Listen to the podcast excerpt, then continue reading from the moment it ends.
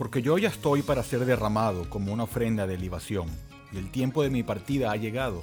He peleado la buena batalla, he terminado la carrera, he guardado la fe.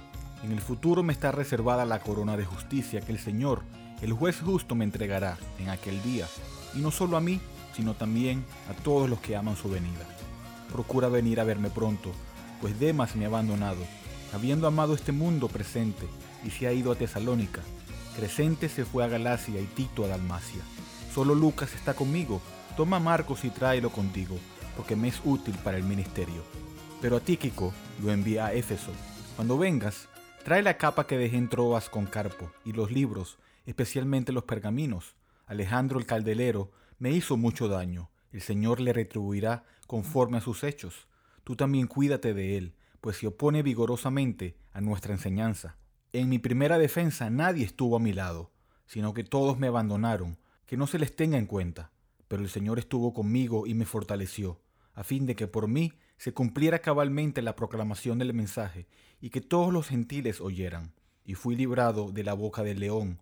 El Señor me librará de toda obra mala, y me traerá a salvo a su reino celestial. A Él sea la gloria por los siglos de los siglos. Amén. Segunda de Timoteo 4, 6 al 18. Bienvenidos a una nueva edición de Bridge Radio Español. Les habla Eduardo Martorano desde la ciudad de Laredo, en el estado Texas, y hoy continuamos con nuestra serie sobre teología sistemática.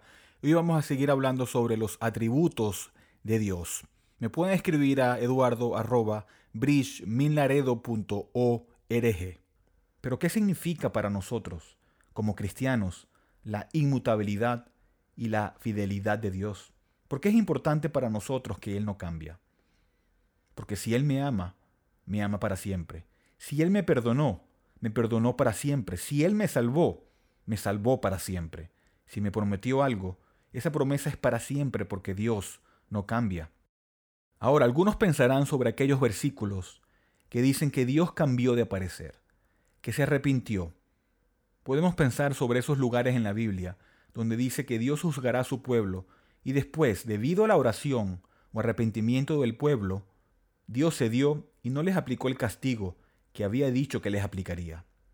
Ejemplos de esto lo tenemos con Moisés orando para evitar la destrucción del pueblo y también sobre la añadidura de otros 15 años a la vida de Ezequías en Isaías 38, 1 al 16. Y el no aplicar también a Nínive el castigo prometido cuando el pueblo se arrepintió en Jonás 3, 4 y 10. ¿No son estos casos en donde los propósitos de Dios en efecto cambian? También hay otros pasajes en donde se dice que Dios lamentó haber realizado alguna acción previa. Uno piensa que Dios lamentó haber hecho al hombre sobre la tierra en Génesis 6.6, o que lamentó haber hecho rey a Saúl en 1 Samuel 15.10. ¿Acaso no cambiaron los propósitos de Dios en estos casos? ¿Cómo armonizamos esto con números 23.19? lo primero que tenemos que entender que es injusto solo llegar a conclusiones sin estudiar la situación, sin estudiar el acontecimiento. Dios no cambia, eso está claro, nunca cambia. Su actuar, sin embargo, puede variar bajo ciertas circunstancias. Todos estos casos se deben entender como verdaderas expresiones de la actitud o intención presente de Dios con respecto a la situación según existe en ese momento. Si la situación cambia, por supuesto, la actitud de Dios o expresión de intención también cambiará. Esto es simplemente decir que Dios responde diferente a situaciones diferentes. La palabra hebrea que se usa en estos versículos es naham y quiere decir cambio de corazón o de disposición, de mente, de propósito, o enfatizan un cambio de conducta. Y es este último que tiene que ver con estos versículos. Por ejemplo, en Jeremías 18:8 dice, pero si esos pueblos se convirtieren de su maldad contra la cual hablé, yo me arrepentiré del mal que había pensado hacerles.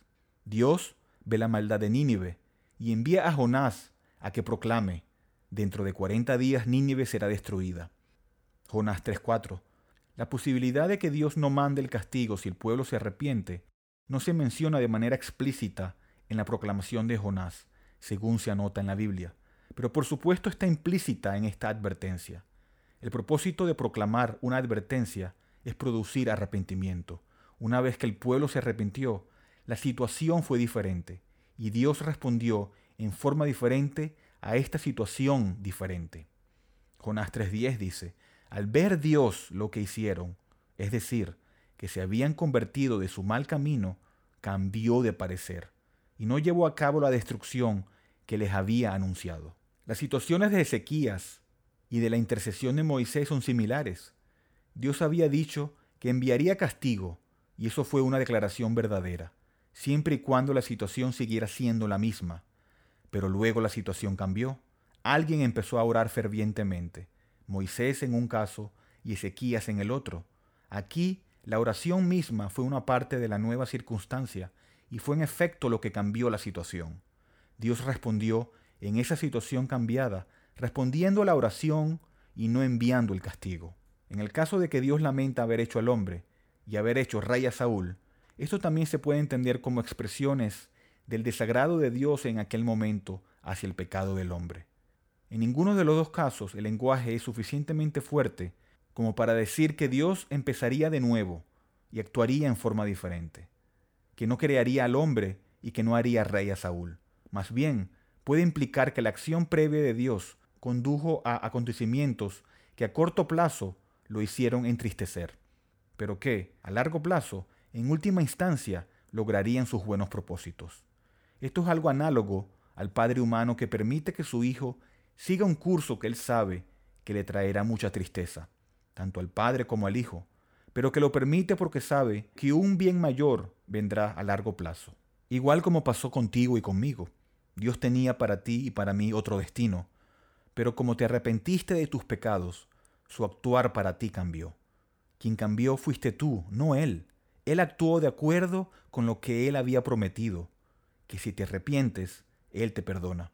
Y también actúa de acuerdo con sus otros atributos, de acuerdo con su misericordia y bondad, pero sin dejar a los demás. Porque aunque te perdonó, no dejó tu pecado sin justicia y sin ira. Lo castigó en la cruz del Calvario y allí vemos cómo todos sus atributos actúan en perfecto equilibrio. Dios ve la civilización prediluviana y dice que se arrepiente de haberlos hecho. Quien cambió fueron ellos, no Dios. Dios actuó de acuerdo a su ira y justicia cuando trajo el diluvio. Dios había hecho a los hombres para bendición, pero el hombre se volteó y rechazó a Dios, y Dios solamente ejecutó justicia. Dios nunca cambia su voluntad, nunca dejará el pecado sin castigo. El que se arrepienta será perdonado y él nunca dejará de ser santo. Si eres un pecador, entonces su voluntad es que seas castigado con su ira eterna.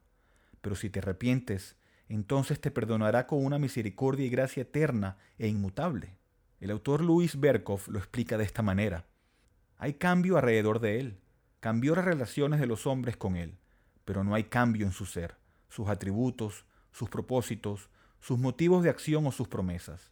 Si las escrituras hablan de su arrepentimiento, de cambiar sus intenciones y de alterar su relación con los pecadores cuando se arrepienten, debemos recordar que esa es sólo una manera de hablar antropomórfica.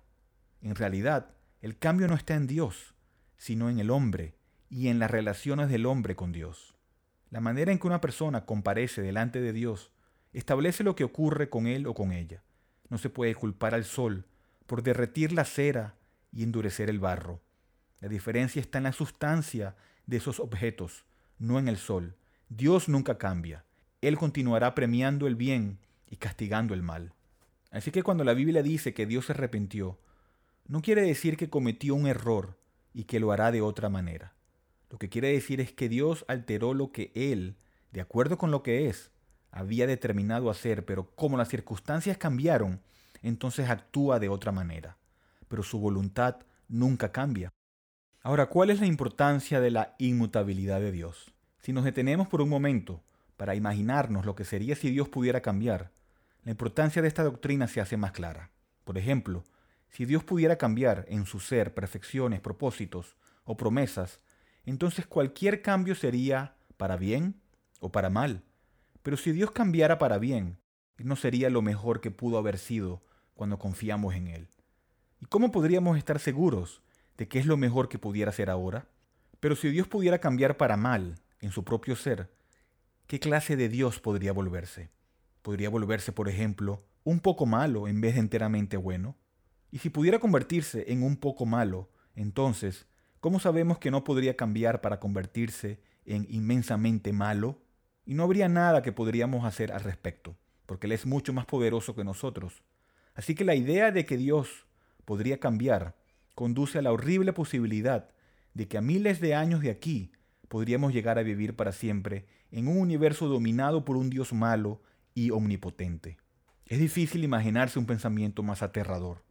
¿Cómo podríamos incluso confiar en un Dios que pudiera cambiar? ¿Cómo podríamos entregarle nuestras vidas? Es más, si Dios pudiera cambiar respecto a sus propósitos, ¿cómo podríamos entonces confiar en sus promesas, sus promesas de vida eterna, en la promesa de la segunda venida de nuestro Señor Jesucristo, o en cualquier otra cosa que la Biblia dice? Tal vez cuando la Biblia fue escrita, Él prometió perdón de pecados y vida eterna para los que confían en Cristo. Pero si Dios pudiera cambiar, tal vez ya ha cambiado de aparecer en esas promesas. ¿Cómo podríamos estar seguros? O tal vez su omnipotencia va a cambiar algún día. Así que aunque Él quiera guardar sus promesas, no podría hacerlo. Pero Dios no cambia, es inmutable. Y Jesucristo que es Dios, también es inmutable. Hebreos 13:8 dice, Jesucristo es el mismo ayer, hoy y por los siglos. Hebreos 7:25, por lo cual puede también salvar perpetuamente a los que por él se acercan a Dios, viviendo siempre para interceder por ellos. Reflexionando un poco como lo estamos haciendo, nos demuestra lo importante que es la doctrina de la inmutabilidad de Dios. Si Dios no es inmutable, toda la base de nuestra fe empieza a desbaratarse y nuestra comprensión del universo empieza a deshacerse.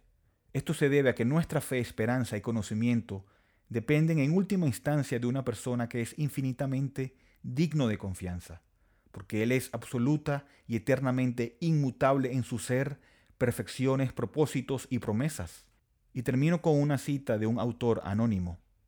Fuente de ser, fuente del bien, inmutable tú permaneces, y no puede la sombra de un cambio oscurecer las glorias de tu reino.